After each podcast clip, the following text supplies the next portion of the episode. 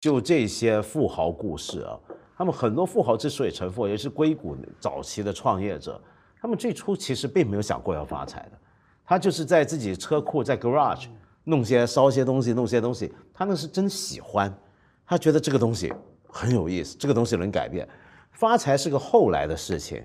但是他也得雇佣很多人才能把这个事情做出来一。开始不是，一开始就两三个人在那么搞嘛，而且是无偿的做。当然这个也没什么神秘的，就是如果你一个人有本事造福千千万万人，那理论上讲你没钱天理都不容啊，对吧？你造福了千千万万人，你这千千万人就会给你有回报啊，对吧？你不想要都不行。我问过一个人，他是打理那种私人，就是私人财富的嘛，就他接触都是最有钱的一个人。我就问他，我说你能不能告诉我这种人都是哪几种人，是怎么样的人能够发那么大的财？就他说我我他就他说有三种人哈，一种像你说的那个乔布斯那种，真的是自己发明创造出来的哈这种企业家，要么就是继承遗产。还有一种人呢，就是高级打工仔嘛，可能是在在就在麦肯锡啊，或者在什么公司啊，他做的很高。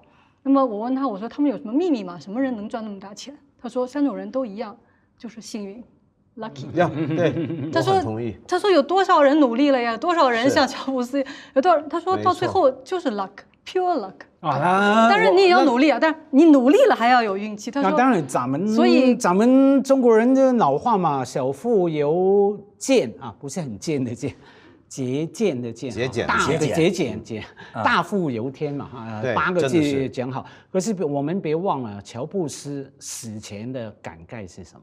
我花太多时间工作了。对，我非常后悔，我应该把最主要的精力、时间、精神放在跟家人相处，放在开发自己的各种的性灵的感悟哈。所以我们说乔布斯这个那个发财啦，什么做大师，到最后他是后悔的。对，而且所有的这些讨论，我们前面的聊天哈讨论，都忘记了两个字哈，这两个字很重要的剥削。对，所以你九九六作为一个制度，基本上这个核心在于说剥削嘛。假如是一种制度哈，你不能剥削嘛，你可以让人家你选择啊，要不要八幺幺八的这个那个无所谓，可是你不能强迫人家九九六，因为中间就牵涉到剥削。剥削有什么不好呢？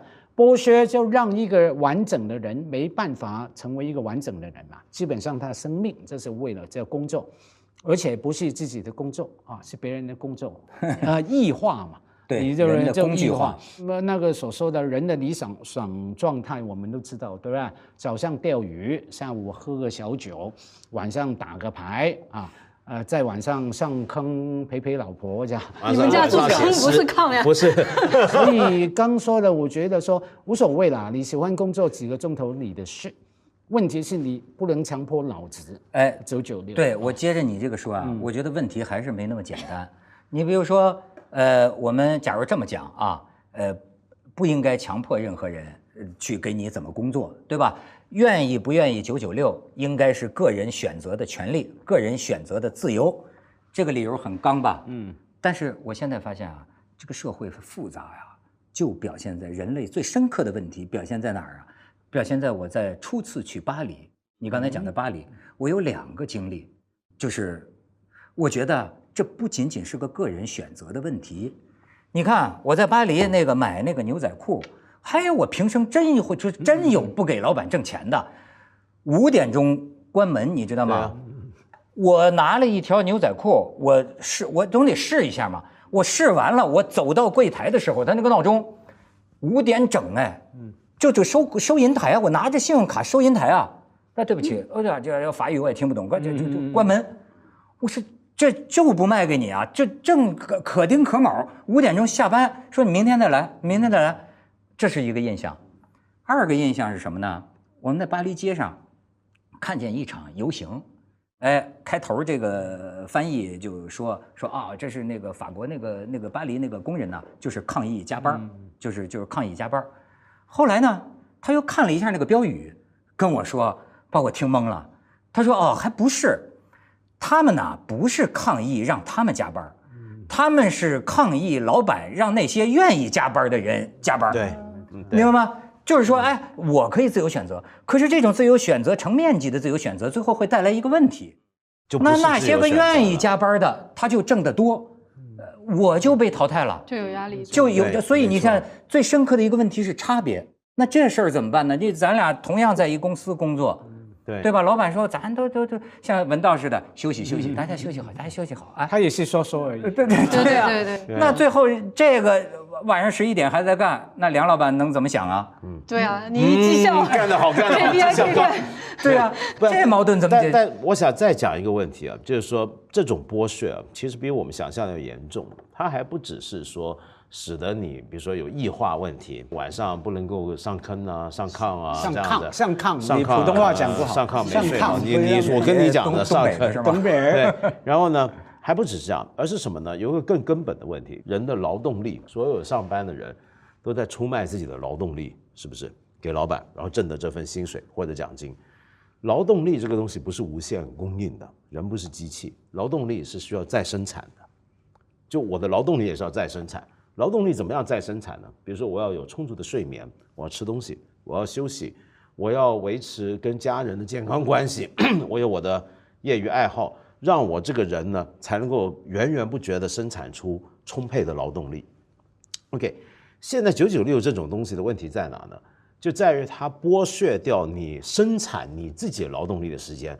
所以是什么意思呢？就老板要你出卖劳动力给他，那员工只好卖了。但是员工卖之余，员工也要想办法恢复自己的劳动力，他连这个东西都把你拿掉。那么这样长久下去呢，这个员工的这个劳动生产的这个机制就会被破坏。就说我干久了，如果九九六久了之后啊，比如说干个五年、十年，比如说国内有一家数一数二的全国人现在非常尊敬的大企业，就很有名嘛，就他一些高层员工就干了几年下来，真的是干到肾也不行了，身体也不行了。为什么先是肾不行？哦，肾为先天之肾为对水啊，然后，先天之本，各种病都有了，这很有名的一个事。后来写书都写过出来，跑去跟这个现在人尽皆知的大老板说请辞，我没办法了。然后我我老婆也不愿来这个地方，她在另一个城市，我们这样下去，我家也没了，我我身体也没了。这个老板怎么回答呢？你这样的老婆要她干什么？说你有没有理想？有没有愿景？你这个小小的身体问题，算得了什么？哎，所以呢，就是你想想看资本家侵犯到人家家庭所以生活了。这就变成还不止，就是说，你想想看，如果一个员工最终真垮掉了，或者说因为他劳动力在生产跟不上，那他的劳动表现就不会好，绩效也不会好。这时候你知道什么结果？炒掉他，换一个年轻力壮的、生产力还足够的人，这才叫是是最大的问题。这种剥削，就是说你一个员工被你压榨了几年之后。他的这个劳动力再生产可能就恢复不过来，恢复不过来的时候，对老板来讲的办法就把他弄掉，换一批。其实你刚才说对这个劳动力，还有一个就是一个创造力，嗯，因为人是需要有充足睡眠、充足休息，对吧？对啊他他自己才有创造力。但如果他我们现在觉得这个老板可能需要到的不是他完全的创造力那个部分，是你按照我说的这个东西来做，是一个蛮机械性的重复的这样一个工作。然后呢，你看我们现在要真的回到我们刚才说不要这个九九六，它它需要我们真的要把回到我们原始的好的人之为人的状态吧。我觉得基本回不去，因为你看那个大楼里面，我觉得除非你把电都关了，你除非大楼你说以后我们几点之后断电，那就没这事儿了。你在你就你比如说像在芬兰那种国家，他们有的企业就可以做到说，我员工回家六点钟全家断 WiFi。你全家断断 WiFi，你才有家庭生活呀。其实这个九九六不光是对你这个员工，其实对他的下一代也很大影响。当然他的下一代也是你的这个老板的下一代要生活的这个可。是对资本家来说，他最大的 道德责任就是把钱赚最多嘛，对啊利益最大化利益最大化嘛。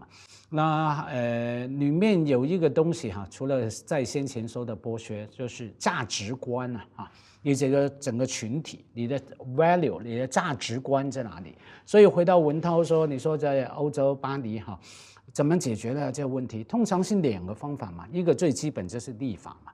欧洲有些城市哈，不一定是大城市，小城市哈，甚至一个社区，它有一个规规条，不一定是全国性的法律，是说哦，在什么时候跟什么时候开店哈，你要继续营业是要罚款的。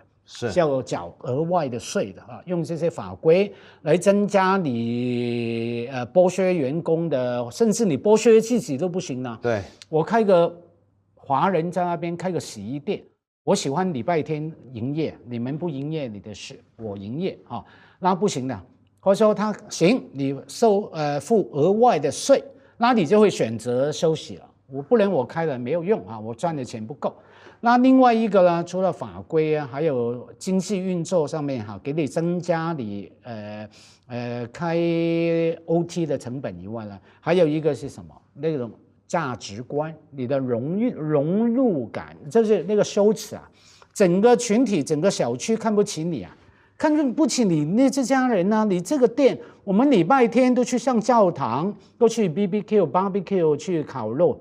你在开着这个店，我们根本不跟你玩。所以你看，得形成社会共识，嗯就要消除这个这个差别，就是全社会从老板到员工。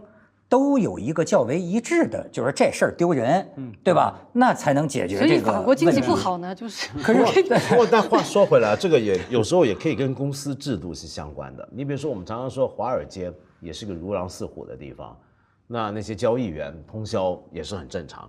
可是你看很多的大的投行啊，有些国际投行，他们是公司很明确规定，至少比如说平常九九六或者十一七十一就也就算了，但他们会有明确的规定，当你在休假的时候，我见过很多投行，很多包括四大会计师行都是这样，你在休假的时候，公司不准跟你发邮件。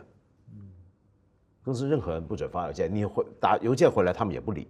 就是你放假是纯放假，所以为什么他们会很慎重的？比如说你跟那些人打交道，他们一定会告诉你，我几月几号到几月就要放假。他这个不是只是客气说你找我有困难怎么样，而是真的就告诉你那段时间我什么都不接。那但是问题是现在这个是说你公司是做得到的，哪怕是美国已经算很劳动力很高、很勤快的一个地方，他都能做到。